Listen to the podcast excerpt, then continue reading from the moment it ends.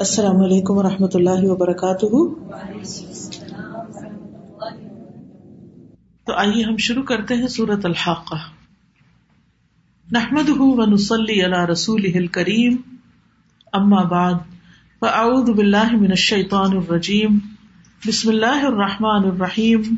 رب شرح لی صدری ویسر لی امری۔ وحلل اقدتم من لسانی یفقہ قولی۔ سورت الحق کا مکہ میں نازل ہوئی تھی۔ اس کی ففٹی ٹو آیات ہیں، باون۔ اور دو رکو ہیں اس میں۔ اس کا نام الحاقہ ہی ہے۔ بعض صورتوں کے ایک سے زیادہ نام بھی ہوتے ہیں، مگر اس کا نام الحاقہ ہے۔ الحاقہ کا لفظ جو ہے، یہ حق سے نکلا ہے۔ کسی چیز کو حق کرنا یعنی اس کو ثابت کرنا، اس کو سچا ثابت کرنا۔ اور اس سے مراد وہ وقت ہے جس میں سچا حقیقی بدلا سامنے آ جائے گا۔ ہر انسان کو اس کا کیا دھرا سب پتا چل جائے گا۔ جیسے یوم الدین آتا ہے نا سورت الفاتحہ میں، تو دین کا مطلب بھی بدلا ہوتا ہے یعنی وہ بدلے کا دن ہے۔ جب انسانوں کو ان کی کوششوں کا بدلا ملے گا۔ اور الحاق کا اس لیے بھی اس کو کہا جاتا ہے کہ اس سے مراد وہ وقت ہے جس میں چیزوں کو ان کی اصل حقیقت کے لحاظ سے معلوم کیا جائے گا کہ ان کی ورتھ کیا ہے، ان کی ویلو کیا ہے۔ اور آج دنیا میں ہم جو بھی کام کر رہے ہیں، جن چیزوں میں بھی مصروف ہیں، ان کی ورتھ یہاں نہیں ہمیں معلوم۔ ہم غلط فہمی کا شکار ہو سکتے ہیں۔ ایک چیز جس کو ہم اپنے لیے بہت ہی امپورٹینٹ سمجھتے ہیں۔ کل قیامت کے دن جب وہ ہمارے سامنے آئے گی تو ہم سوچیں گے کہ یہ یہ تو کسی قابل نہیں تھی جس کے پیچھے ہم نے اپنی جان کھو دی۔ یہ تو ورت نہیں تھی جس کے لیے میں اتنا روئی دھوئی، اتنا غم کیا، یا اتنا وقت لگایا، یا اتنا مال لگا دیا اس پر۔ اب دیکھیے، خاص طور پر جیسے ہمارے بچے ہیں، تو ہم اپنی ہر اچھی چیز اپنے بچوں کے لیے جمع کرتے رہتے ہیں۔ تو ہم اپنے بچوں کے لیے سب کچھ خرچ کرتے رہتے ہیں اور یعنی یہ چاہتے ہیں کہ ہر خوشی بس ان کے قدموں میں لا کے رکھتے لیکن کیا واقعی اپنا سب کچھ صرف بچوں کو دینے سے ہمیں بھی خوشیاں مل سکتی ہیں؟ یا ہماری ذات کا بھی ہم پر حق ہے، ہمارے رب کا بھی ہم پر حق ہے، اور انسانوں کا بھی ہم پر حق ہے۔ بعض اوقات ہم اپنے رشتے داروں کے حق مار کر سب کچھ اپنے بچوں کے لیے کر دیتے ہیں۔ یا اسی طرح اور بھی کچھ چیزیں ہو سکتی ہیں۔ کچھ لوگوں کو اپنا گھر بڑا پیارا ہوتا ہے اور وہ اپنی ساری کی ساری انرجی، اپنی ساری ایفرٹس اپنا سارا ٹیلنٹ اپنا سب کچھ اس کے اوپر لگا دیتے۔ وہ بعض اوقات گھر میں میوزیم لگنے لگتا ہے۔ اتنی دنیا بھر کی ڈیکوریشن کی چیزیں اور اتنے ڈیزائن اور اتنا مال اس پر خرچ کر دیتے ہیں اور اس جگہ مال خرچ کرنے کی وجہ سے اپنے عزیزوں، پیاروں، دوستوں رشتے داروں، خیر اور نیکی کے کاموں میں خرچ کرنے کے لیے ہمارے پاس کچھ بچتا ہی نہیں ہے، کیونکہ ہم نے سارا کچھ اسی میں لگا دیا۔ اسی طرح بازو کا ہم کوئی ڈگری کرنے لگ جاتے ہیں جس کی آخرت کے لحاظ سے کوئی ویلو نہیں ہوتی اور دنیا میں اس سے کوئی کام نہیں لیتے۔ لیکن ہم صرف اس لیے کہ سب لوگ پڑھ رہے ہیں، سب لوگ یونیورسٹی جا رہے ہیں تو ہم نے بھی ضرور جانا ہے۔ یا ابھی جو میں نے کیا ہے، اس سے تو میری کوئی اتنی ویلو نہیں ہے۔ میرے نام کے ساتھ یہ اور یہ ٹائٹل لگنا چاہیے۔ تو یہ ساری چیزیں جن کو ہم اس دنیا میں بہت بڑا دیکھتے ہیں، کل قیامت کے دن ان کی حقیقت کچھ اور ہی ہو جائے گی۔ تو الحاق کا حق دکھانے والا دن ہے وہ۔ اس سے مراد قیامت کا دن ہے جو انسان کو اصل سچائی دکھا دے گا۔ اصل حق دکھا دے گا کہ کون سی چیز کس قابل ہے۔ پھر اسی طرح اللہ سبحان تعالیٰ فرماتے ہیں الحاق کا وما ادرا کا ملحاق حق کر دینے والی، کیا ہے وہ حق کر دینے والی؟ اور تو کیا جانے کہ کیا ہے وہ حق کر دینے والی، سچ کر دینے والی؟ یعنی وہ دن جس میں چیزوں کے حقائق معلوم ہوں گے، وہ دن جس کے بارے میں مومن پہ حق ہے کہ وہ اس دن سے ڈرے، وہ دن جو انسان کو اس کی اپنی اور اس کے اعمال کی حقیقت دکھا دے گا، تو وہ اس قابل ہے کہ اس کے بارے میں سوچا جائے۔ آج جو میں نے اس سورت کا انتخاب کیا ہے، اسی مقصد سے کیا ہے کہ ہم اس حق کو پہچانے، اس حق کو جانے اور اس کے مطابق اپنی زندگی بسر کریں۔ تو فرمایا، الحق کا، ملحق کا، کیا ہے الحق کا؟ اللہ تعالیٰ پوچھ رہے ہیں، کیا پتا ہے کیا ہے وہ؟ واقعی؟ ہے پتا یا صرف نام سن رکھا ہے کہ ہاں قیامت کا ایک دن ہے، لیکن اس دن کیا کیا ہونے والا ہے؟ اس کی تفصیلات بازو کا تھا ہمیں نہیں معلوم ہوتی۔ اور پھر اور تاکید کے لیے فرمایا مما کم الحاق کا تمہیں کیا معلوم کہ الحاق کا کیا ہے؟ اور پہلا خطاب تو نبی صلی اللہ علیہ وسلم سے اور چونکہ یہ ابتدائی دور کی صورتوں میں سے ہے، تو ابھی آپ کو قیامت کے دن کی ساری تفصیلات نہیں معلوم تھی۔ فرمائے کہ آپ کو کیا معلوم کہ وہ الحاق کا ہے کیا؟ اس کی مزید ڈیٹیلس کیا ہے اس کے واقعات اور ڈیٹیلس نامعلوم ہے لیکن یہ یاد رکھیں کہ اس کا آنا برحق ہے۔ اس نے آنا ضرور ہے۔ ہر روز صبح ہوتی ہے نا۔ تو میں سوچتی ہوں، ایک دن اور گزر گیا۔ ایک دن اور گزر گیا۔ ایک دن اور گزر گیا۔ اور ایک دن آخری دن بھی آ جائے گا۔ پھر کیا ہوگا؟ پھر موت ہوگی۔ پھر قبر ہوگی۔ پھر حشر ہوگا۔ وہ دن کیسا ہوگا؟ کیا ویسا ہی جیسے میں آج امیجن کرتی ہوں یا کچھ اور ہوگا؟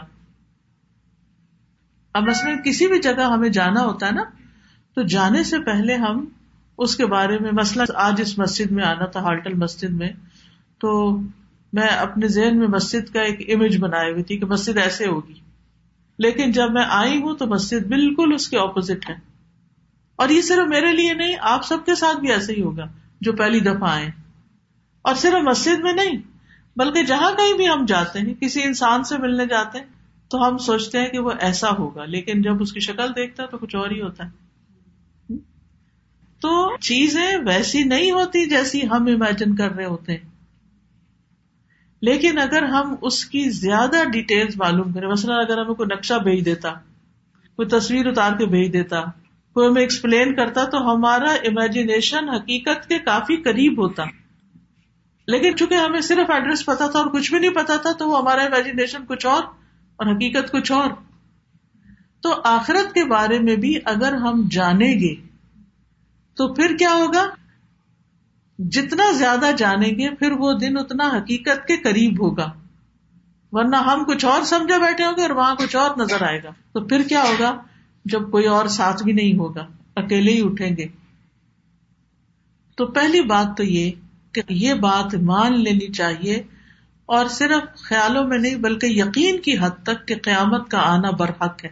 الحق کا ایک مطلب کیا ہے کہ یہ برحق سچا دن ہے جس نے آنا ہی آنا ہے۔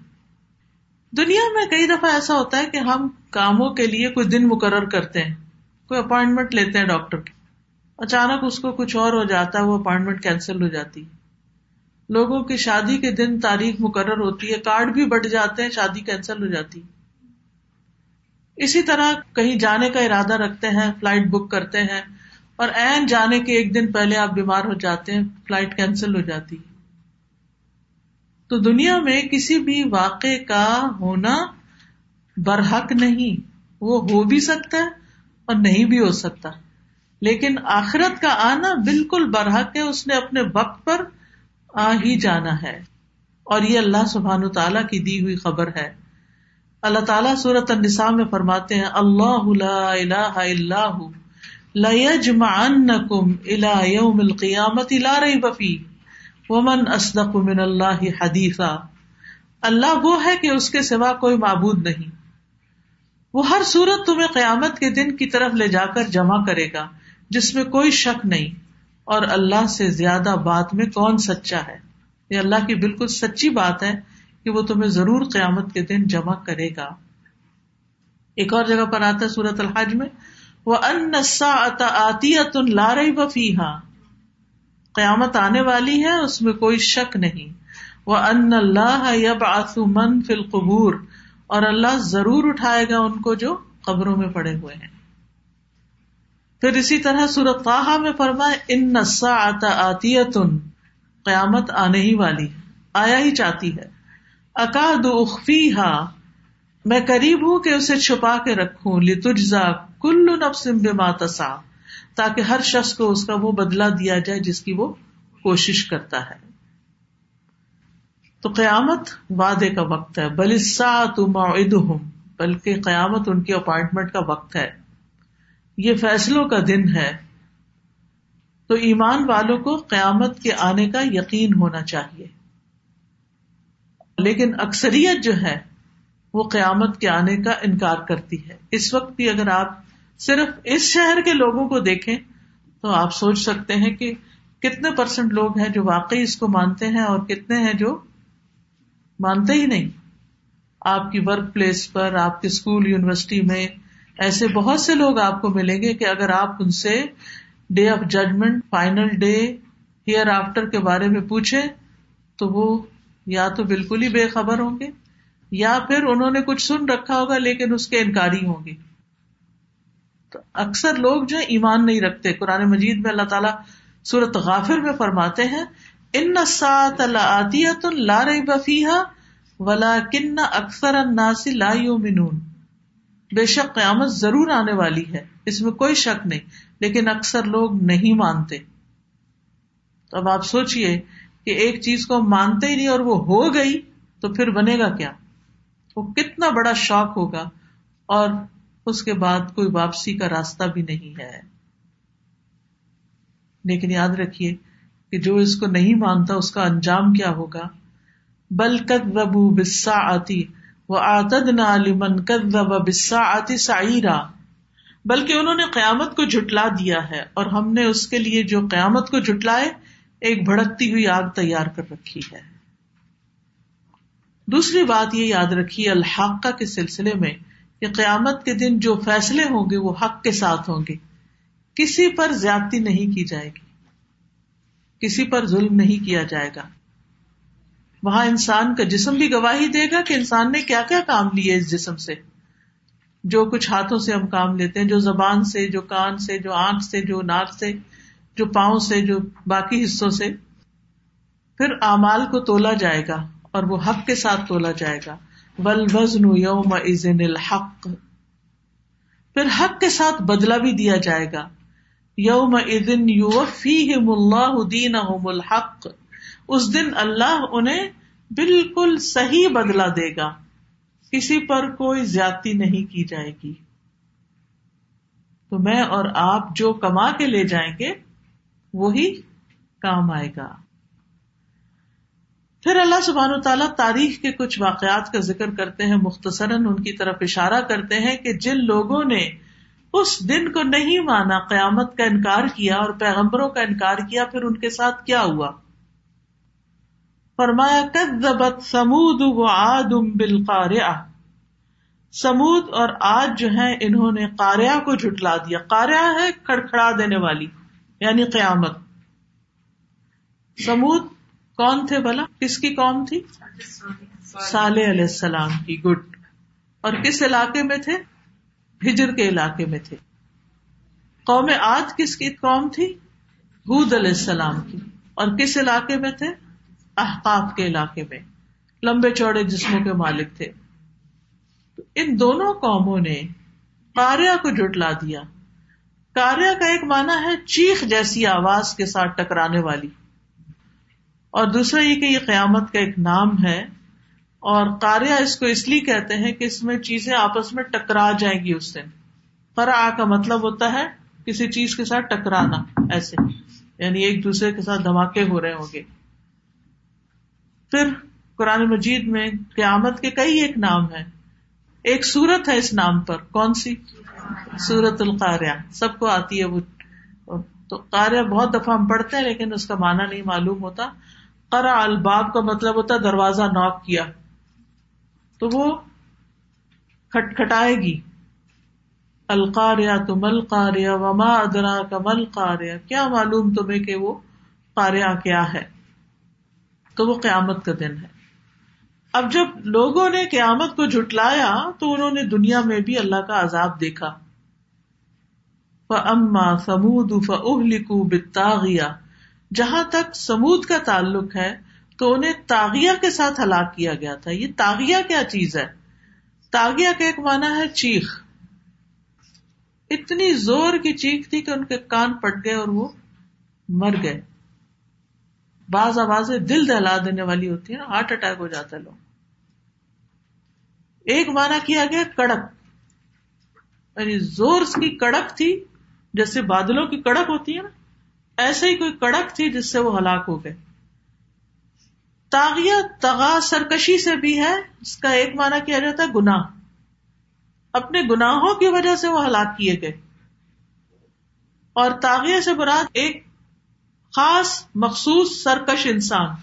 وہ کون تھا؟ جس نے کیا کیا تھا؟ اونٹنی کی کونچے کاٹ ڈالی تھی۔ تو اس کے اس عمل کی وجہ سے ان پر عذاب آیا تھا کہ انہوں نے اللہ کی نشانی کے ساتھ ٹیمپرنگ کی تھی، زیادتی کی تھی۔ تو قوم سمود جو تھی، وہ ان کی بربادی ہو گئی۔ وہ اما آد ان فلکو بریح سر سر آدیا اور جہاں تک آد کا تعلق ہے، تو وہ ایک تیز، سرکش، ٹھنڈی آندھی کے ساتھ تباہ کر دیے گئے۔ سر سر سر سر کا مانا ہوتا ہے یخ، ٹھنڈی ہوا۔ بریح سر سر بہت ہی سخت سرد ہوا تھی۔ اور ایک مانا ہوتا ہے تیز ہوا۔ پچھلے دنوں یہاں بھی کچھ ہفتے پہلے ایک ہوا چلی تھی، اور آپ کو معلوم ہوگا کہ کتنی تیز تھی اور کتنی دیر تک وہ جاری رہی۔ کہ لوگوں کے دل ہول گئے کہ یہ بنے گا کیا؟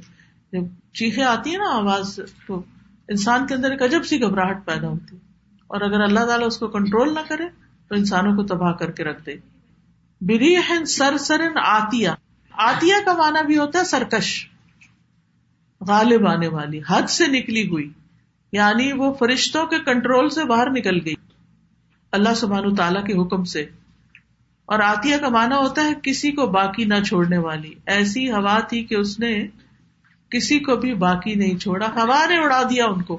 یہ وہ لوگ تھے جن کے جسم بڑے مضبوط تھے اور جو بہت لمبے چوڑے، جسے کہتے نا کڑیل نوجوان ایسے لوگ تھے، لیکن اللہ نے ان کو بتا دیا کہ تمہاری کیا طاقت ہے۔ عام طور پر ہوا انسان کو اڑاتی نہیں۔ اور اگر ایک مضبوط، بھاری انسان ہو تو اس کو تو ویسے نہیں اڑا سکتی۔ لیکن اس دن ہوا کی شدت کا اندازہ کریں کیا ہوا ہوگا؟ کتنی شدت ہوگی کہ ہوا نے لوگوں کو اٹھایا ایک جگہ سے اور دوسری جگہ پٹکایا۔ تو ان کے گردنے ٹوٹ کے الگ ہو گئی جسموں سے۔ سخر علیہم سبا لیالن وہ سمانیت ایام خصومن وہ ان پر مسخر، مسلط کر دی گئی سات راتیں۔ آٹھ دن پیدر پہ مسلسل۔ رکی ہی نہیں۔ اللہ اکبر، کیا کیفیت ہوگی، کیا حال ہوگا؟ اور حسومن کا بھی ایک مانا ہے مسلسل، دوسرا ہے منہوس۔ اور ایک مانا کیا جاتا ہے دن رات چلنے والی۔ نہ دن کو چین، نہ رات کو چین۔ اور ایک مانا کیا جاتا ہے کسی کو باقی نہ چھوڑنے والی۔ تو قوم آد ہوا کے ساتھ تباہ کر دی گئی۔ فترل قوم فیحا سرا کا ان آجاز نخل خوابیا فہل ترا لہم من باقیہ تو تم اس قوم کو دیکھتے کہ وہ پچھڑی پڑی تھی، گرے پڑے تھے لوگ۔ کبھی آندھی چلے تو آپ دیکھتے نا درخت گرے ہوتے ہیں بڑے بڑے۔ ایسے ہی وہاں بڑے بڑے لوگ گرے پڑے تھے۔ سڑکوں پہ ادھر ادھر ادھر۔ کوئی ایک بھی نہیں بچا تھا، پوری قوم ملیا میٹ ہو گئی۔ کیسے لگ رہے تھے؟ کہ آجاز نخل خوابیا گویا وہ کھجور کے کھوکھلے تنے ہوں۔ Hollow trunks. یعنی ان کے اندر سے بھی جیسے سب کچھ باہر آ گیا۔ آپ دیکھیں جب اونچائی سے کوئی کسی کو پھینکتا ہے، تو بچتا کیا ہے اس کا؟ اور امیجن کروایا جا رہا ہے کہ تم دیکھو ان کے ساتھ پھر ہوا کیا۔ گرے ہوئے۔ تباہ شدہ، بدترین حالت میں پڑے ہوئے تھے۔ اور کھوکھلے تنوں سے کیوں تشبیح دی گئی؟ کیونکہ ان کے جسم روح سے خالی ہو گئے تھے۔ روح اندر سے نکل گئی تھی، مر گئے تھے۔ اور یہ بھی کہا جاتا ہے کہ ان کی گردنے جو ہیں وہ جب جسم سے الگ ہو گئی تو بیکار ہو گئے وہ۔ تو یہ تھا ان کا عذاب۔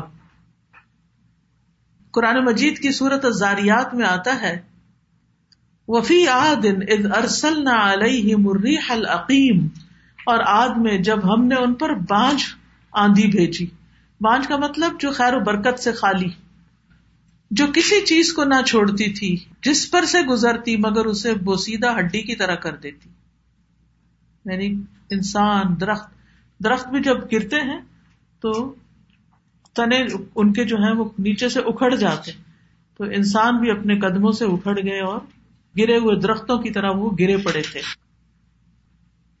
اور کون سی قوم ہے؟ وجا فرعون ومن قبله والمؤتفقات بالخاطئه اور آ گیا فرعون اور جو اس سے پہلے تھی اور جو اس سے پہلے کے لوگ تھے۔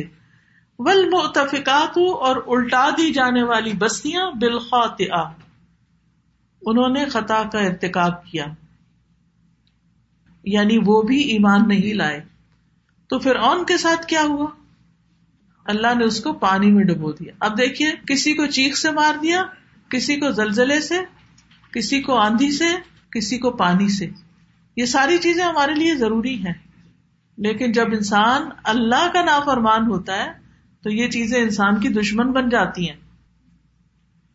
یہ سب کچھ ہمیں جو فائدہ دے رہا ہے نا، یہ زمین ٹھہری ہوئی ہے، یہ بادل آتے ہیں، بارشیں برساتے ہیں، یہ زمین چیزیں اگاتی، ہم کھاتے پیتے رہتے ہیں۔ یہ سب کچھ اللہ کے حکم سے ہمارے لیے مسخر کیا گیا ہے۔ ورنہ اگر ان چیزوں کو اختیار دے دیا جائے کہ تم اللہ کے نافرمانوں کے آگے جھک جاؤ تو کبھی نہ جھکے۔ کیونکہ وہ سب اللہ کے آگے جھکے ہوئے ہیں۔ وہ اللہ کے وفادار ہیں۔ تو یہاں پر فرمایا کہ وہ جا پھر اون آ گیا پھر ومن قبل اور جو اس سے پہلے تھے۔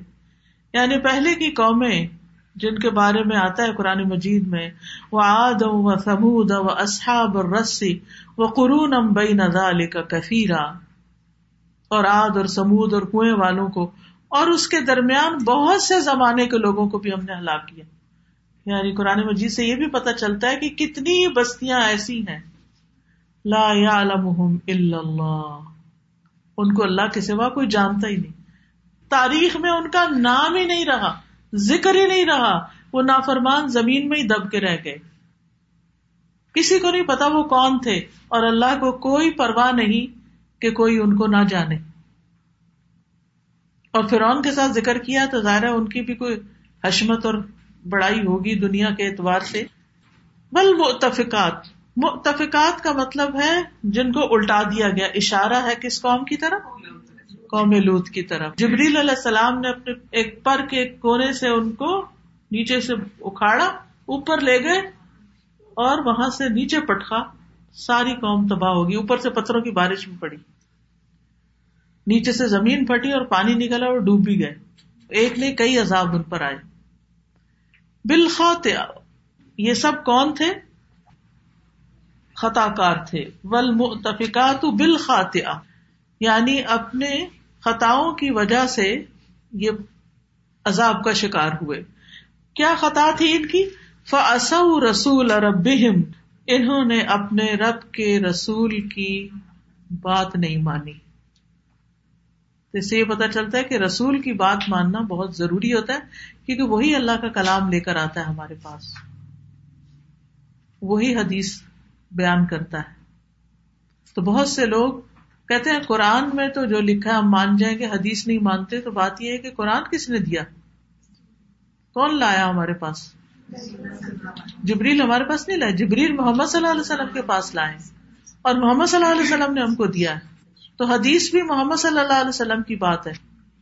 جس رب نے قرآن کی حفاظت کا ذمہ لیا، اس نے حدیث بھی محفوظ طریقے سے ہم تک پہنچائی ہے۔ تو اس لیے آپ صلی اللہ علیہ وسلم کی سنتوں پر عمل کرنا بھی بہت ضروری ہے۔ اس علم کو حاصل کرنا بھی بہت ضروری ہے۔ تو ان قوموں کا اصل جرم کیا تھا کہ انہوں نے رسولوں کی بات کو جٹلا دیا، اس کو سچ نہیں مانا اور ان کی مخالفت کی۔ تو نتیجہ کیا ہوا؟ اخذ رابیا تو ان کو ایک شدید پکڑ نے پکڑ لیا۔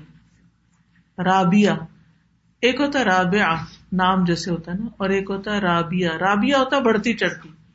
نوشو نما پانے والی اور اس کا ایک معنی یہ بھی ہوتا ہے شدید پکڑ، جو ان پہ غالب آ گئی،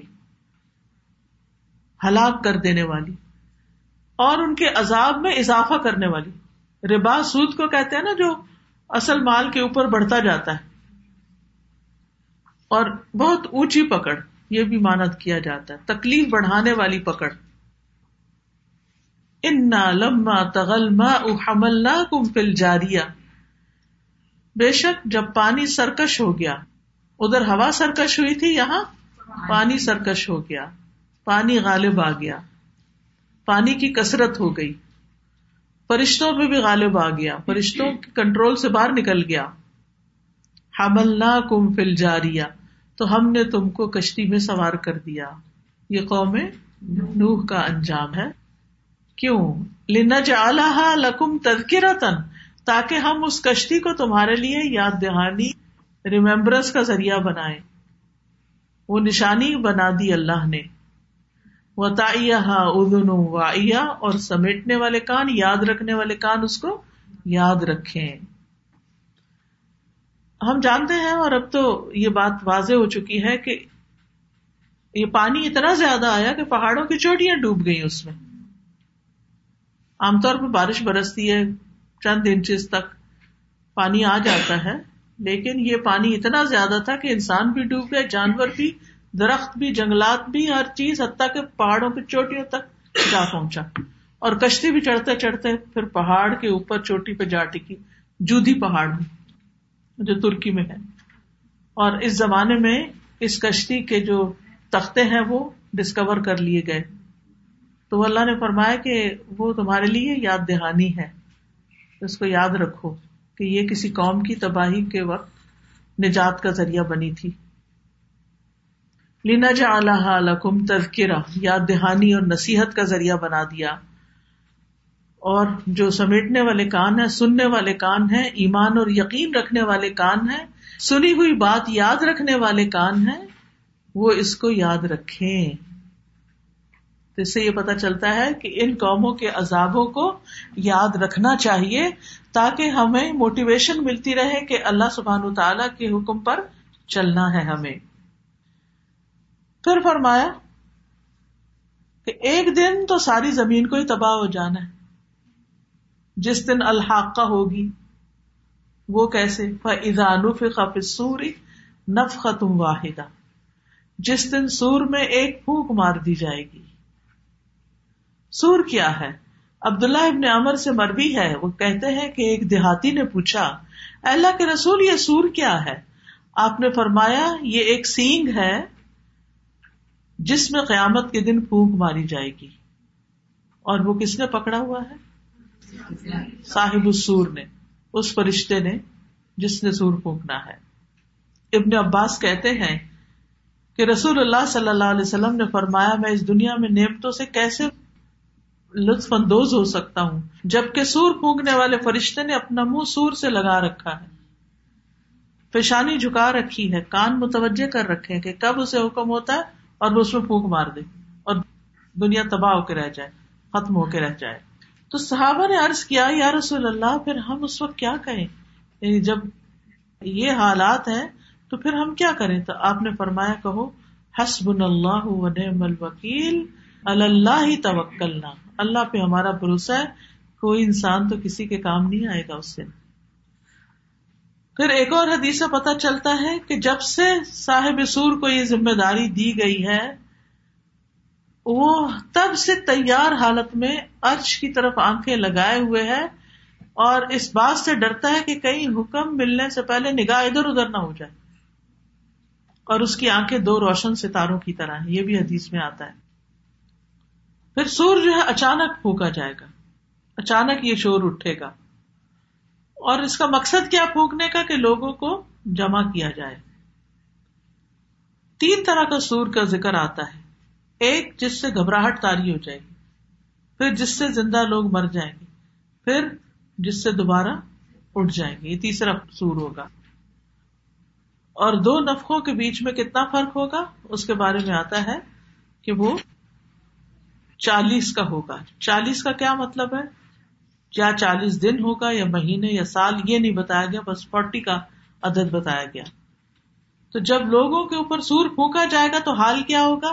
فضا انوف خف سوری فلا انسا ببینہم ہوں یوم ازن فلا یتسا پھر جب سور میں پھونکا جائے گا تو اس دن ان کے درمیان کوئی رشتہ نہ رہے گا۔ رشتہ ہی ختم۔ اس وقت آپ دیکھیے کہ ہمیں اپنے رشتے دار اور رشتے داروں میں سے اپنے بچے، اپنے والدین کتنے پیارے ہوتے ہیں۔ تو سوچیے تھوڑی دیر کے لیے کہ ماں کہے، میں تمہاری ماں ہی نہیں۔ اور اولاد ہی نظر نہ ملائے۔ تو پھر کون ہوگا؟ تن تنہا ہوں گے ہر ایک کو اپنا جواب دینا ہوگا۔ رشتے باقی نہیں رہی قرآن کی آیت ہے۔ فلاں انصاب نہ ہو رشتے داریاں ختم ہو جائیں گی۔ اور پھر لوگوں کو دوبارہ اٹھایا جائے گا، سور پھونک کر۔ اور ایک ہی ڈانٹ ہوگی۔ قرآن میں آتا ہے فن ماہیا زجرت واحدہ فیدا بساہرا بس ایک ہی ڈانٹ ہوگی، سب یک دیکھ رہے ہوں گے۔ اور لوگ گرو در گرو کہتے ہیں جیسے ٹڈیاں زمین سے اگر وہ اینٹ کے نیچے بازو کا اکٹھی ہو جاتی ہے نا اٹھائے تو ویسے پھڑکنے لگتی ہیں۔ تو ایسے ہی لوگ زمین کی لیئرس پر لیئر سے نکلتے آئے۔ ایک دفعہ میں نے نیشنل جیوگرافک کے رسالے میں ایک تصویر دیکھی تھی، وہ کبھی نہیں مجھے بھولی۔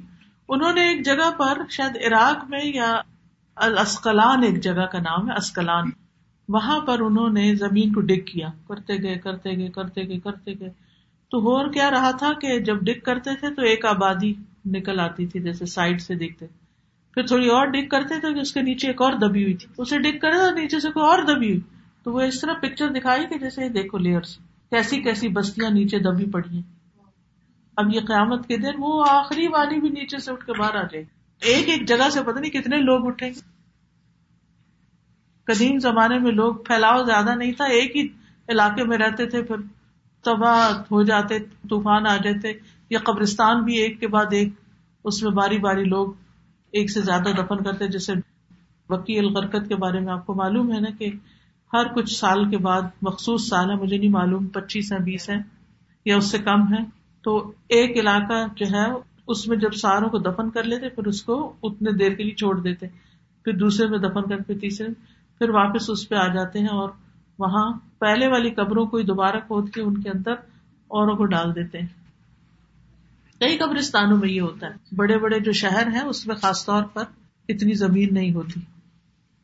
تو لوگ گروہ در گروہ اٹھیں گے۔ سوری فتح اتونا افواجا پورے پورے گروہ ہوں گے۔ وہ کٹھے وہاں سے ایک دم باہر نکل آئیں گے۔ وہ ملت اردو زمین اٹھا لی جائے گی۔ زمین ویسے بھی آپ دیکھیں کہ کہیں ٹکی ہوئی تو ہے نہیں، لیکن جہاں ہے وہاں سے اٹھا لی جائے گی۔ کیوں؟ ول جبال اور پہاڑ بھی فدکتا دکتا واحد ایک چوٹ ماری جائے گی۔ سب کچھ اس پہ جو ہے ٹوٹ پوٹ جائے گا۔ بڑی بڑی بلڈنگ پہاڑ، سب کچھ۔ پہاڑ لرس جائیں گے، چلنے لگ جائیں گے پہاڑ۔ پہاڑوں کو اڑا دیا جائے گا۔ بحزل جبال نصفت پہاڑ اون کی طرح ہو جائیں گے۔ تکون الجبال کل پہاڑ غبار بن جائیں گے۔ فکانت ہبا ام ممبتا پہاڑ ہموار چٹیل میدان بن جائیں گے۔ ساری زمین کے گیپ فل ہو جائیں گے، جیسے سمندر وغیرہ۔ یعنی پہاڑ جب ان کا مٹی کٹھی ہوگی تو وہ سمندروں کے گیپس میں چلی جائے گی، زمین بالکل پلین برابر ہو جائے گی۔ اللہ نے ایک بیلنس قائم کر رکھا ہے کہ کچھ حصے زمین کے بہت گہرے ہیں، وہاں پانی بھرا ہوا ہے، اور کچھ حصے ابھرے ہوئے ہیں اور وہ پہاڑوں کی شکل میں ہے تو جب پہاڑ چلا دیے جائیں گے، وہاں سے اکھیڑ دیے جائیں گے، ہٹا دیے جائیں گے، اور جب ان کو ایک چوٹ پڑے گی تو وہ بھربری ریت کی طرح ہو جائیں گے۔ کفی بم مہیلا کا لفظ آتا ہے۔ اور وہ زمین کو بھر کے بالکل پلین حدیث میں آتا ہے، جیسے گول روٹی ہوتی ہے نا ایسے زمین ہو جائے گی۔ اور اس پر صرف لوگوں کے کھڑے ہونے کی جگہ ہوگی اور وہ چمک رہی ہوگی زمین۔ وہ اشرقت الرد بنور ربیحا اور سب لوگ کلیئر ہو کے وہاں ایک ایک بندہ الگ الگ کھڑا ہوگا۔ فیوم وقعت الواقع اس دن واقع ہونے والی واقع ہو جائے گی، قیامت آ جائے گی۔ ونشقت السماء۔ یہ تو زمین کا حال تھا، پھر آسمان پہ کیا ہوگا؟ آسمان پھٹ پڑے گا۔ پہیا یوم واہیا اس دن وہ ڈھیلا ہو جائے گا۔ یعنی اس کی چولی ڈھیلی ہو جائیں گی۔ آسمان کے دروازے کھل جائیں گے، جیسے سورت نبا میں آتا ہے۔ وہ فتح سما فکانت ابو آبا اور آسمانی راستے پٹ کے وہاں سے فرشتے نیچے اترنے لگے۔ قطار اندر قطار اتریں گے۔ اور وہ زمین کو چاروں طرف سے گھیرے میں لے لیں گے۔ کوئی بندہ باہر نہیں نکل سکے گا۔ اور پھر پہیا یوم واہیا۔ تو آسمان اس دن پھٹ جائے گا، کمزور ہو جائے گا۔ اس کے بھی دروازے ہو جائیں گے اور وہ لرزے گا، کانپے گا۔ یوم تمور اس سما امورا پگھلے ہوئے تانبے کی طرح اس کا رنگ ہو جائے گا۔ یوم تکون اس سما کل محل پھٹ کر سرخ چمڑے کی طرح ہو جائے گا۔ فکانت وردتن کا دھیان آسمان آگ برسائے گا۔ سورج بالکل قریب آ جائے گا۔ سخت گرمی ہوگی۔ ہر شخص اپنے گناہوں کے پسینے میں ڈوبا ہوا ہوگا۔ کسی کے ٹخنوں تک، کسی کے گٹنے تک، کسی کے کمر تک، کسی کے ہنسلی تک اور کسی کے منہ میں پسینے کی لگامیں ہوگی ملک والا ارجا اور فرشتے اس کے چاروں طرف ہوں گے یعنی آسمان کے کناروں پر یا دنیا کے کناروں پر، اور اس کے کارنرز پر بھی، اور دروازوں پر بھی آسمان کے۔ وَيَحْمِلُ عَرْشَ رَبِّكَ فَوْقَهُمْ يَوْمَ إِذٍ سَمَانِيَا اور تیرے رب کا عرش اس دن اپنے اوپر آٹھ اٹھائے ہوئے ہوں اب اس سے مراد آٹھ فرشتے بھی لیے گئے ہیں۔ اور اس سے مراد آٹھ لائنیں بھی ہیں، فرشتوں کی آٹھ قطاریں، آٹھ صفیں۔ فوقہم اپنے اوپر اٹھائے ہوئے ہوں گے۔ کیا اٹھائے ہوئے ہوں گے؟ عرش اٹھائے ہوں گے۔ یاد رکھیے، عرش اللہ کی مخلوقات میں سے سب سے بڑی چیز ہے۔ وہ اللہ کی عظمت، قدرت، کبریائی، اس کی تخلیق کی بہت بڑی نشانی ہے۔ ہر چیز سے پہلے عرش کی تخلیق کی گئی تھی۔ چھوٹی چیزیں بعد میں بنی قلم بھی بنایا گیا، لیکن بعض کہتے ہیں کہ عرش ہی سب سے پہلے بنا تھا اور بعض کہتے ہیں کہ تینوں چیزیں یعنی قلم کی تخلیق سے بھی پہلے۔ بہرحال، اللہ سبحان تعالی عرش پر ہے جب اللہ کا خیال ہے تو یہ نہیں کہنا چاہیے اس میں بھی یا اس میں بھی۔ یہ اللہ کا مقام نہیں ہے۔ الرحمن العرش استوا رحمان عرش پر مستوی ہے۔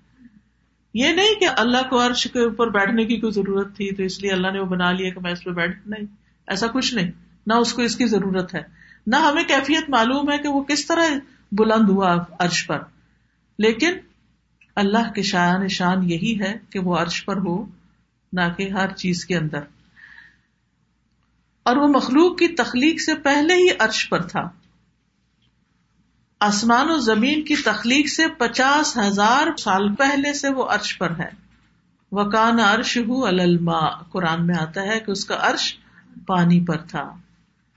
اور عرش پر مستوی ہوتے ہوئے بھی وہ اپنے بندوں پر رحمتیں کرتا ہے۔ جب اللہ تعالیٰ مخلوق کو پیدا کر چکا تو اس نے اپنی کتاب میں جو عرش پر محفوظ ہے، اس میں لکھا کہ بے شک میری رحمت میرے غزب پر حاوی ہے۔ اور وہاں ہوتے ہوئے ساری مخلوق سے خوب باخبر ہے۔ تو یاد رکھیے کہ یہ عرش جو ہے، یہ قیامت کے دن اس کو آٹھ فرشتے یا آٹھ فرشتوں کی لائنیں اٹھائے ہوئے ہوں گی، کیونکہ یہ مخلوقات میں سب سے بڑی چیز ہے۔ کتنی بڑی ہے، اس کی اصل مقدار اللہ کے سوا کسی کو نہیں پتا۔ اس کا وزن بھی ساری مخلوقات سے زیادہ ہے۔ زمین اور آسمان کے مقابلے میں عرش کی وسط کیا ہے؟ جیسے کرسی کے مقابلے میں سات آسمان اس طرح ہے جیسے بیابان میں ایک چلا اور عرش کے سامنے کرسی ایسے ہے جیسے بیابان میں ایک چلا ہو۔ تو یہ یاد رکھیے کہ عرش ہر مخلوق سے اونچی جگہ ہے۔ رفیع الدرجات ذل عرش بلند درجوں والا عرش کا مالک ہے۔ ساری مخلوقات کی چھت ہے وہ۔ سات آسمانوں کے اوپر پانی ہے۔ پانی کے اوپر عرش ہے۔ ساتویں آسمان اور عرش کے درمیان ستر ہزار حجاب ہیں۔ مجاہد کہتے ہیں کہ جب موسا علیہ السلام سے اللہ تعالیٰ نے بات کی تو اللہ تعالیٰ ان کو قریب کرتے رہے یہاں تک کہ ان دونوں کے درمیان ایک پردہ رہ گیا۔ تو عرش جو ہے بزرگی والا ہے۔ قرآن مجید میں آتا ہے کہ ذل عرش المجید عزت والا ہے۔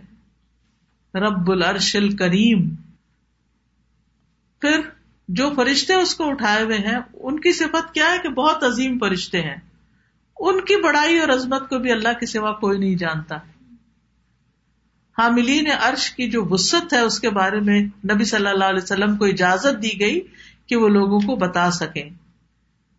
تو اس میں آپ نے فرمایا کہ مجھے ایک فرشتے کے بارے میں بتانے کی اجازت ملی ہے کہ اس کے کانوں کی لو سے لے کر کندھے تک کا فاصلہ، یہ کندھا۔ سات سو سال کے سفر کے برابر ہے۔ صرف اتنی جگہ۔ تو اس کے ہاتھ کتنے بڑے ہوں گے اور یعنی یہ کندھا ہے نا ہمارا اور یہ کان ہے، یہ لو ہے۔ بس اتنا۔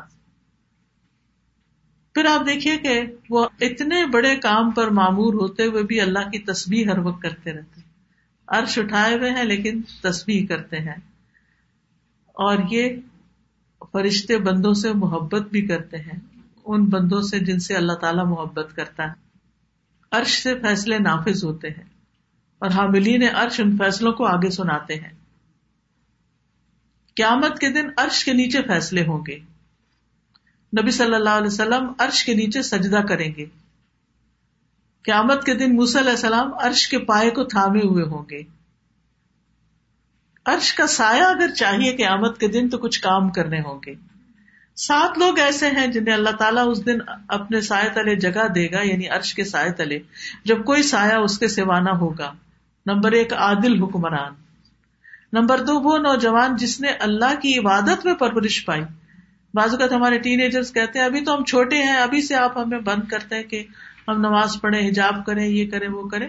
لیکن جو بچے بچپن سے یا جوان بچپن سے اللہ کی عبادت کریں گے، وہ بھی اس عرش کے سائے تلے ہوں گے۔ وہ آدمی جس کا دل مسجد میں لگا رہتا ہے۔ وہ آدمی جس نے اللہ کو تنہائی میں یاد کیا اور اس کی آنکھوں سے آنسو بہ پڑے۔ وہ شخص جسے کسی بلند مرتبہ خوبصورت عورت نے اپنی طرف بلایا اور اس نے جواب دیا، میں اللہ سے ڈرتا ہوں۔ اور وہ شخص جس نے اتنا چھپا کے صدقہ کیا کہ دائیں ہاتھ نے جو دیا، بائیں کو بھی نہیں پتا چلا کہ اس نے کتنا صدقہ کیا۔ عام طور پر ہمیں یہ ہوتا ہے کہ جو بھی ہم صدقہ کریں، کسی کو پتا چل جائے، کسی کو ہم بتا دیں۔ لیکن چھپا کے دینا زیادہ فائدہ مند ہے۔ اگر دکھا کے بھی دوسروں کو شے آتی ہے، مگر چھپا ہوا صدقہ اللہ کے غزب کو ٹھنڈا کرتا ہے۔ یوم ادن تو اردونا لا تخفا منکم خافیہ۔ یہ ہے وہ دن جس دن تم پیش کیے جاؤ گے، تم سے کوئی چیز چھپی نہیں رہے گی۔ کوئی چھپنے والی چیز چھپی نہیں رہے گی۔ کوئی انسان کہیں نہیں چھپ سکے گا کسی کے پیچھے۔ انسان اپنے جسم کا کوئی حصہ نہیں چھپا سکے گا۔ انسان کا کوئی عمل چھپا ہوا نہیں ہوگا۔ اور انسان ننگے پاؤں، ننگے بدن ہوں گے۔ ہر انسان کو لایا جائے گا۔ وہ یوم نسیر الجبال و ترل اقدار وہ حشر نہ ہوں فلم نغا درمن ہوں احدا ہم ان میں سے کسی ایک کو بھی نہیں چھوڑیں گے۔ ہر ایک کو اکیلے اکیلے سامنے لایا جائے گا۔ سبحان اللہ، آپ سوچیے کیا کیفیت ہوگی اس وقت؟ جب ہر شخص تنہائی میں اللہ سے ملے گا۔ امیجن کریں اس وقت کو۔ ہم دنیا میں اپنے سے بڑے انسان کے سامنے گھبرا جاتے اور وہ تو اللہ ہے۔ لئیسا کا مسلی ہی شعی ان پھر متقین کو الگ کر لیا جائے گا، مجرموں کو الگ کر لیا جائے گا۔ وہاں دوستیاں ختم ہو جائیں گی۔ رشتے ختم ہو جائیں گے۔ ہر کوئی اپنے اپنے کیمپ میں ہوگا۔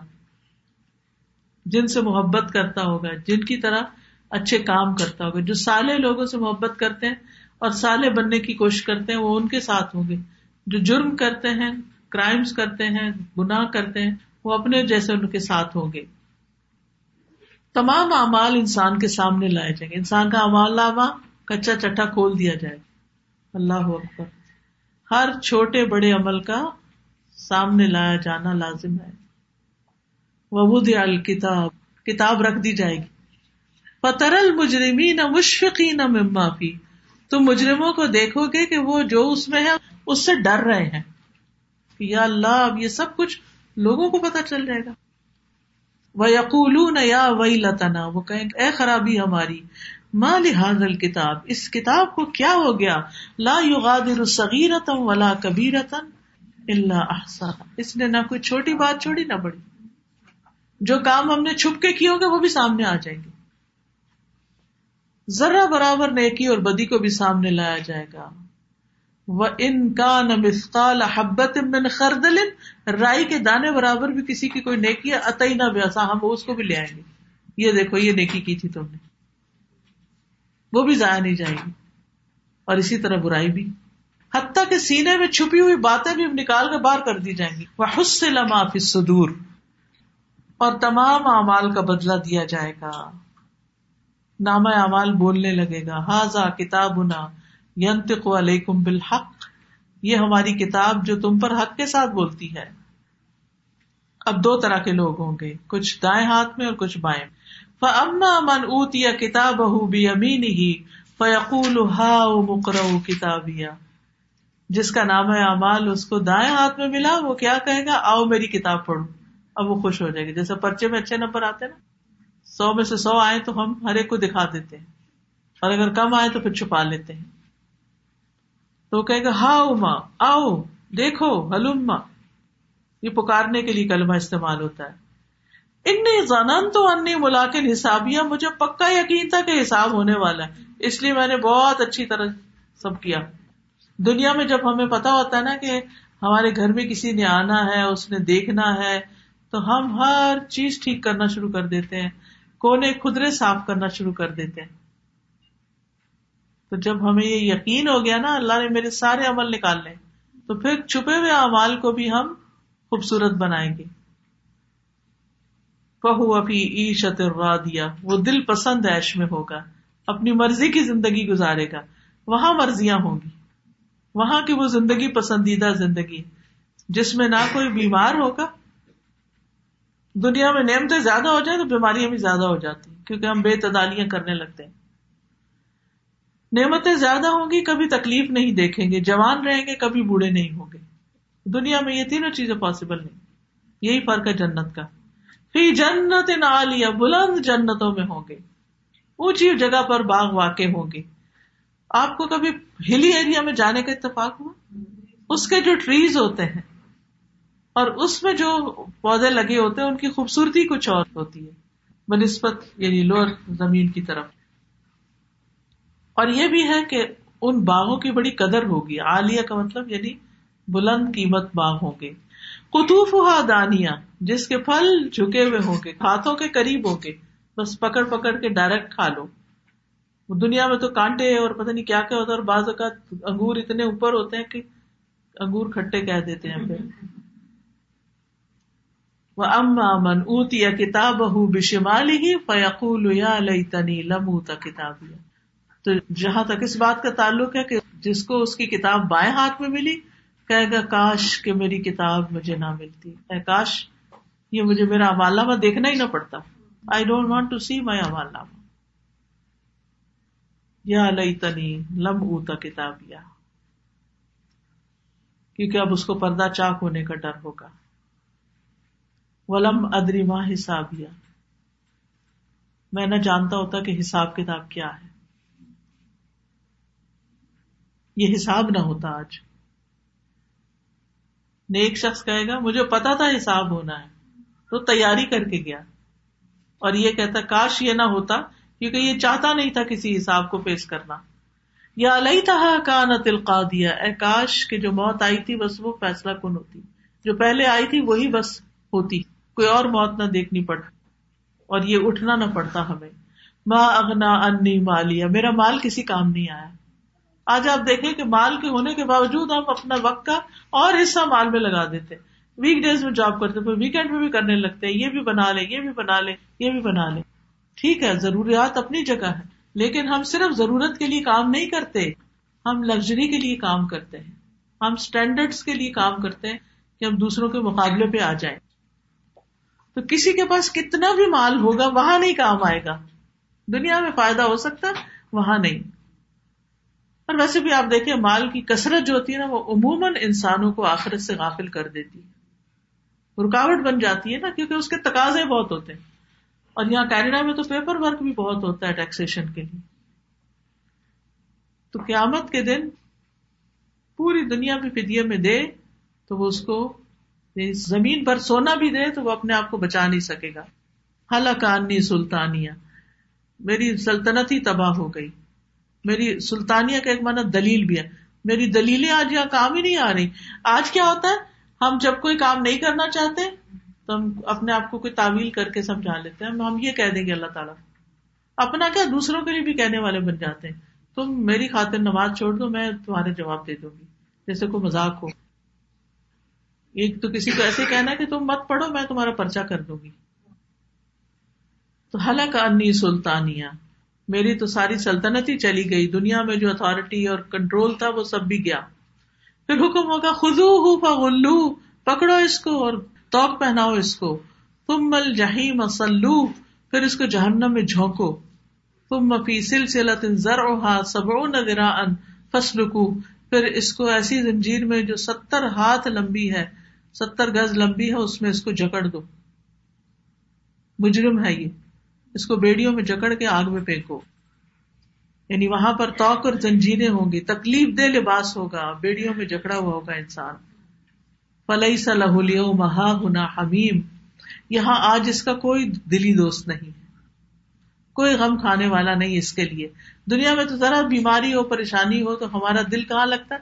ہم فوراً اپنے عزیز دوست کو فون یا میسج کرتے ہیں، میرے ساتھ یہ ہو رہا ہے اور یہ ایکسپیکٹ کرتے ہیں مجھے تسلی دے۔ اسی لیے بتاتے ہیں نا۔ پھر وہ آ بھی جاتا ہے کہ اچھا بتاؤ کیا ہوا تمہیں؟ یا ہم آفر ہی کرتے رہتے ہیں اپنے فرینڈس کو، دیکھو تمہیں کوئی تکلیف ہو تو مجھے بتاتے ہوئے نہیں گھبرانا، مجھے بس بتا دینا۔ I am there for you لیکن وہاں تو کوئی جملہ کہنے والا نہیں ہوگا۔ بلا تعام اللہ من غسلین اور نہ کوئی کھانا ہوگا سوائے زخموں کے دھون۔ زخموں سے جو پیپ نکلے گی، وہ ایک جگہ کٹی ہوگی، وہی ان کو کھانے کو دے دی جائے گی پھر۔ لاز یا الخاتون جس کو خطا کاروں کے سوا کوئی نہیں کھائے گا۔ جہنمیوں کا کھانا جو ہے، قرآن مجید کی دیگر آیا سے پتا چلتا ہے کہ کانٹوں والی گھاس ہوگی، جس سے نہ وہ موٹے ہوں گے، نہ بھوک اترے گی، وہ چبائیں گے کیسے؟ کانٹے جب چب رہے ہوں، تو کھائیں گے کیا؟ حلق میں پھنسنے والا کھانا ہوگا۔ سورت المزمل میں آتا ہے وہ تعام غصت زکوم کے درخت سے مہمانی ہوگی، جو انتہائی کڑوا درخت ہے کہ اگر اس کا ایک قطرہ زمین پہ آ جائے، تو زمین سبزہ اگانا بند کر دے۔ فلا اقسم بما تبصرون وما لا تبصرون۔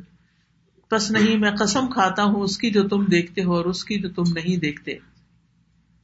انه لقول رسول کریم بے شک یہ رسول کریم کا قول۔ اس سے مراد جبریل علیہ السلام۔ اور بعض نے کہا کہ محمد صلی اللہ علیہ وسلم۔ یعنی یہ کلام آپ تک لایا گیا اور آپ نے آگے پہنچایا۔ اور اگر آپ کچھ باتیں گھڑ کے ہماری طرف منسوخ کرتے تو ہم آپ کا دایا ہاتھ پکڑ لیتے۔ اور پھر لقتا نامن الوتین، پھر ہم اس سے رگے گردن کاٹ ڈالتے۔ فما من کم من احدن انہو حاجزین، پھر تم میں سے کوئی بھی ہمیں اس سے روکنے والا نہ ہوتا۔ وہ ان نہ للمتقین اور بے شک یہ یاد دہانی ہے، نصیحت ہے، نجات کا میسج ہے کس کے لیے تقوا والوں کے جو اللہ سے ڈرے۔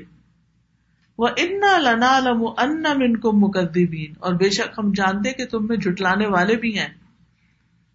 وہ ان لحسرت الکافرین اور بے شک وہ البتہ حسرت ہوگا کافروں پر۔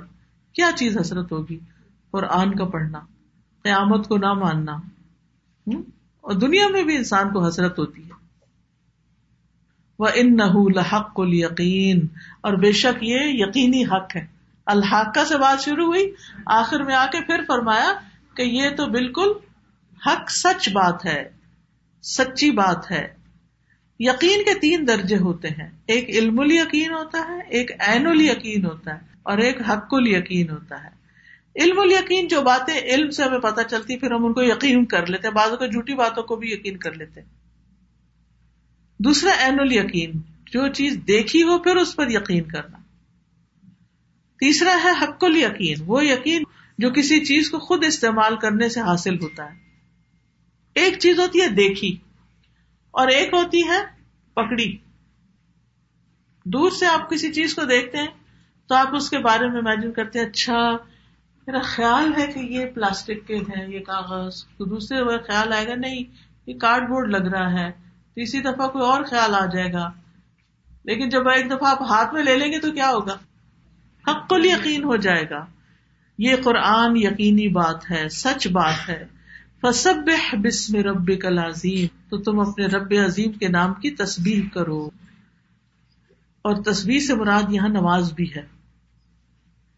یعنی سجدے اور رکو میں ہم تسبیحات کرتے ہیں تو وہ بھی نماز کا حصہ ہے۔ مراد اسے کہ اپنے رب کے لیے نماز پڑھو اور اللہ کی پاکیزگی بیان کرو۔ زمین و آسمان کی ہر چیز اللہ کی پاکیزگی بیان کرتی ہے۔ اور تصویر ساری مخلوق کے رزق کی کنجی ہے۔ جن لوگوں کو بھی مالی مشکلات ہیں، وہ تصویر کثرت سے پڑا کرے اور فرشتوں کا اللہ کی تصویر بیان کرنا کیسا ہے؟ بہت پسندیدہ۔ و نصب ہو بے کا و نقدس حاملین عرش بھی اللہ کی تصویر بیان کرتے ہیں۔ نبی صلی اللہ علیہ وسلم کثرت سے تصویر کرتے تھے۔ اور مومن بندوں کا پسندیدہ کلام ہی تصویر ہوتا ہے۔ تو تصویر جو ہے یہ سینے کی گھٹن اور تنگی کو بھی دور کرتی ہے۔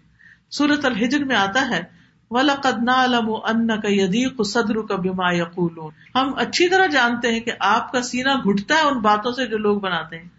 آپ کا انکار کرتے تھے، آپ کو شاعر مجنون کہتے۔ تو تم جواب نہیں دو ان کو، بلکہ کیا کرو؟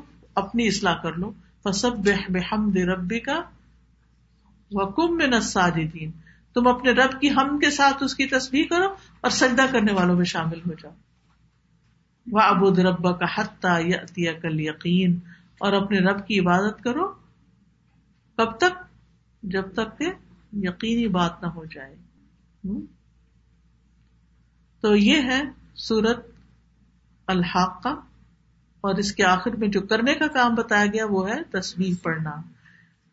پرانی مجید سے پتا چلتا ہے کہ یہ دل کی تنگی اور سینے کی گٹن کا علاج ہے۔ خوف اور پریشانی دور کرنے کا ذریعہ ہے۔ ہر تصویر کا لفظ صدقہ ہے۔ بعض اوقات مالی صدقہ ہم نہیں کر سکتے، تو کثرت سے تصویر کر سکتے ہیں۔ تصویر کے ذریعے ہم نیکیاں کماتے ہیں، گناہ مٹتے ہیں۔ ایک بار تصویر پڑھنے سے زمین و آسمان بھر جاتے ہیں۔ سو اونٹوں سے افضل عمل ہے۔ زبان پر ہلکے پیزان میں باری کلمات۔ سبحان اللہ و ہی سبحان اللہ نظیر پھر آگ سے بچاؤ کا ذریعہ ہے۔ پھر جنت میں درخت لگنے کا ذریعہ ہے۔ چلیے، آج کے لیے اتنا ہی کافی ہے۔ باخر داوانا الحمد للہ رب العالمین۔ اب تھوڑا سا ٹائم ہے تو ہم اس کا ریویو بھی کر لیتے ہیں۔ اور جو چیز آپ نے سیکھی، آپ ہمارے سے شیئر کر لیجیے اور پھر یہ ہے کہ کرنے کے کام میں اہم ترین کام جو ہم نے اپنی ہیبٹ بنانی ہے وہ دن میں کم از کم ایک بار تصویر جی آپ فرمائیے۔ جو ہے وہ آپ نے بتایا کہ ساتھ میں آسمان اور عرش کے بیچ میں بھی ستر ہزار پردے اب دیکھیے یہاں سے ایک آسمان کتنا اونچا ہے کوئی آج تک وہاں نہیں پہنچا۔ اس کے اوپر کہتے ہیں کہ پانچ سو سال کا فاصلہ ہے۔ کہ سوار اگر چلے تو پانچ سو سال میں پہنچے۔ پھر ایک اور اس کے اوپر اتنا اور اونچا۔ پھر اس کے اوپر ایک اور، اس کے اوپر ایک اور، اس کے اوپر ایک اور، اس کے اوپر ایک اور، اس کے اوپر ایک اور، اس کے بعد پانی، پھر ستر ہزار پردے، اور پھر اس کے بعد عرش۔ اور عرش پر اللہ رب العزت۔ کتنا بلند ہے ہمارا رب۔ کتنا اونچا۔ ہم اس کی کیا قدر کرتے ہیں؟ اس کو کتنی ویلو دیتے ہیں؟ اس کی بات کو کتنا امپورٹینٹ سمجھتے ہیں؟ ہم سے کوئی بڑا بات کرے تو ہماری مرضی نہ بھی ہو تو ہم مان لیتے ہیں لیکن اللہ تعالیٰ کی کتنی باتیں مانتے ہیں؟ جی۔ ابھی ہم لوگ کیا تھے تو وہاں پہ جس طرح پہاڑوں کی رینجز چل رہی تھی جیسے بڑا جی۔ ایک ہی چوٹ سے سب کچھ ختم کر دیا جائے اس وقت میں دیکھ رہی تھی اس میں چڑھنا تھا کہ آپ اسکائی چیئر لے کے جاتے ہیں اوپر جا کے آپ دیکھتے ہیں۔ اس میں کتنا چلنے کے ہر قدم پہ سوائے سبحان اللہ حمدی سبحان اللہ عظیم کی تصویر کا اور کچھ نہیں نکل رہا تھا۔ اور ہر طرف آپ surrounded with all the mount ranges اور آج جو جب پڑھتے ہیں آپ دیکھتے ہیں سب چیزوں کو تو اوپن یور آئیز اینڈ سوائے اس کے کہ سب ہم اللہ کی تصویر کریں اور اپنے جو غلطی کی اس کے لیے آپ یو آسک فور بالکل صحیح۔ ایک سوال۔ جی۔ سلاد تصویر جو ہم لوگ پڑھتے ہیں اس کی کوئی ٹریڈیشن ہے؟ جی ٹریڈیشن ہے اور زندگی میں کم از کم ایک بار پڑھ لینی چاہیے۔ مجھے اس میں آیا نمبر ٹوینٹی ہے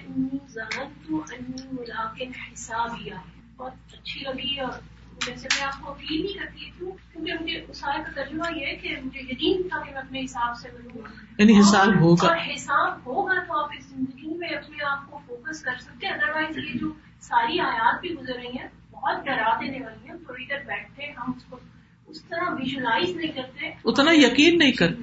ہماری امیجنیشن برحق نہیں سمجھتے اتنا.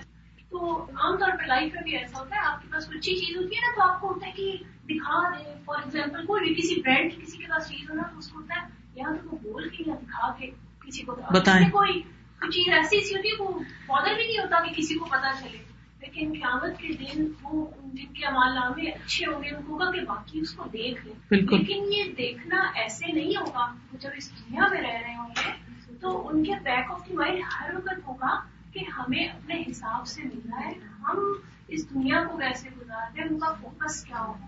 مجھے اس میں بہت پہلے کرتی لیکن آج ذرا سن کے اب دیکھیں کہ جب آپ کو پتا ہوتا ہے کہ سال کے آخر میں آپ نے ٹیکس فائل کرنا ہے تو آپ اپنا حساب رکھتے ہیں کوئی؟ ساری رسیدیں سنبھال سنبھال کے سنبھال کے رکھتے ہیں؟ ٹیکس فائل کرنا ہوتا ہے چھ سال تک سنبھال ہاں اچھا بعد میں بھی سنبھال کبھی بھی پوچھ سکتے جی۔ تو ہمیں ریٹرن کا زیادہ فکر ہوتا ہے۔ جی؟ ہمیں ریٹرن رسیدیں رکھتی اور کرتے فائل ہمیں یہ کہ ہمیں دینا نہ پڑے ہمیں اس کے اوپر جو نا ریٹرن ملے۔ جی۔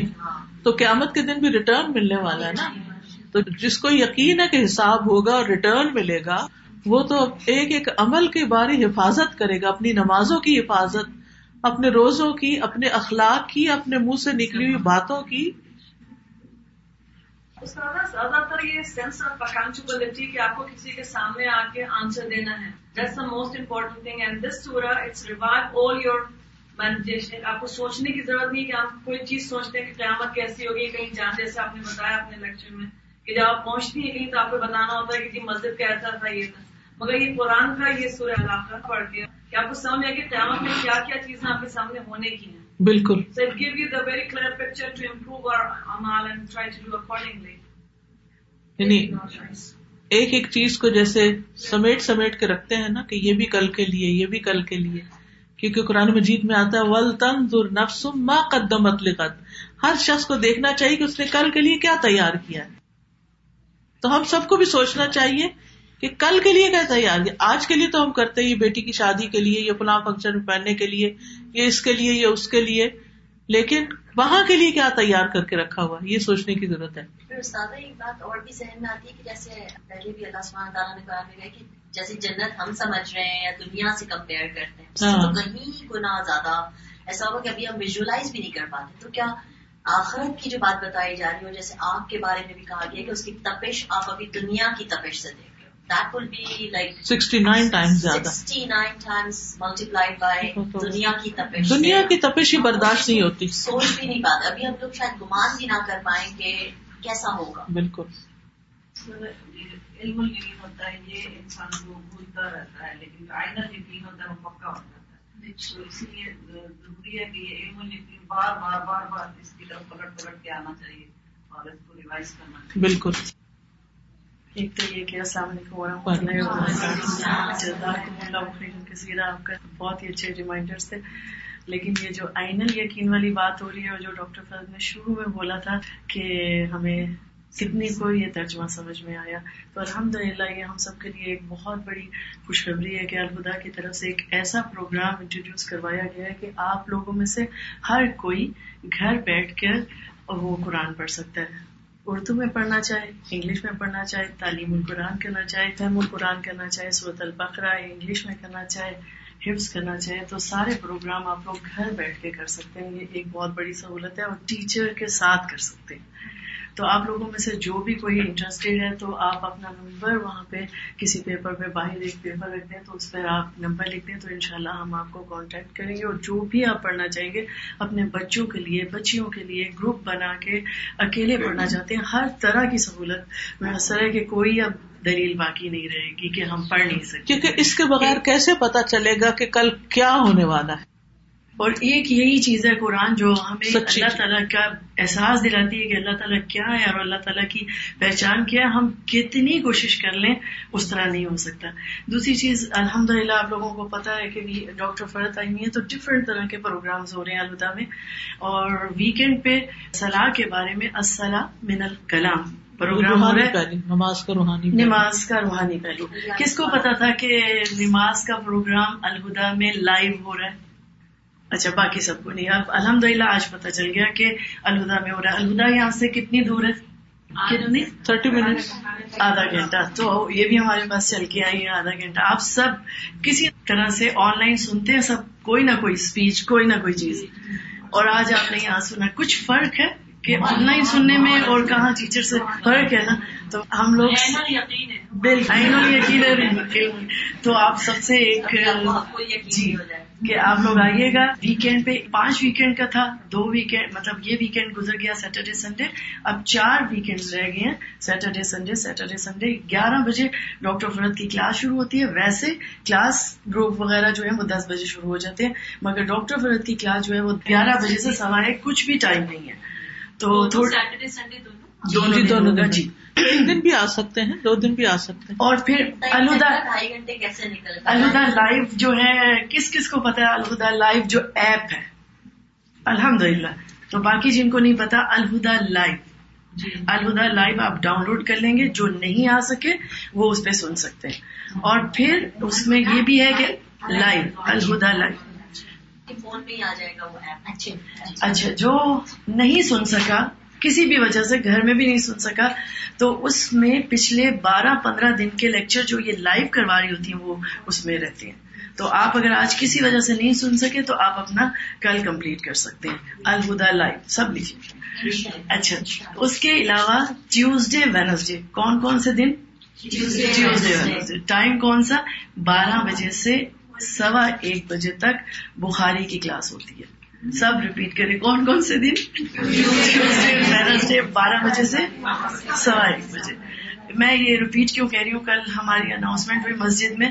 تو میرے پاس کچھ فلائر تھے میں نے فلائر دیے تو میں نے کہا یہ کل کورس شروع ہو رہا ہے اور وہ جو اناؤنسمنٹ کرنے والے تھے وہ بےچارے کر کر کے چلے گئے۔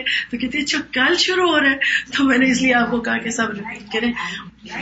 لائیو ہے۔ یہ سب جو بات کر رہی ہوں یہ تینوں لائیو سیشن ہے ویکینڈ پہ ٹیوزڈے وینسڈے تھرسڈے تھرسڈے بھی ان کا لائف سیشن ہوتا ہے فیک الفلو یہ ایک بک ہے وہ یعنی پڑھائی جاتی خود وہ سامنے پڑھائیں گی لائو سامنے ایک پہلے ہم نے بتایا جو گھر بیٹھ کے کر سکتے ہیں وہ ریکارڈنگ سے اب یہ جو پانچوں کلاسز ہیں ویکینڈ پہ اور ویک ڈیز میں ٹیوزڈے وینسڈے تھرسڈے جو بھی سوٹ کرے جو بھی آپ کو سوٹ کرے ایک دن بھی آ سکتے ہیں۔ قدم قدم پہ ضرورت بالکل۔ اور یہ آپ لوگوں کے لیے گفٹ ہے آپ سب لے کے جائیے گا۔ باہر بک اسٹال ہے اس پہ کچھ کارڈ ہے آپ اپنے لیے اپنے ساتھیوں کے لیے رشتے داروں کے لیے گفٹ دینے کے لیے لے سکتے ہیں۔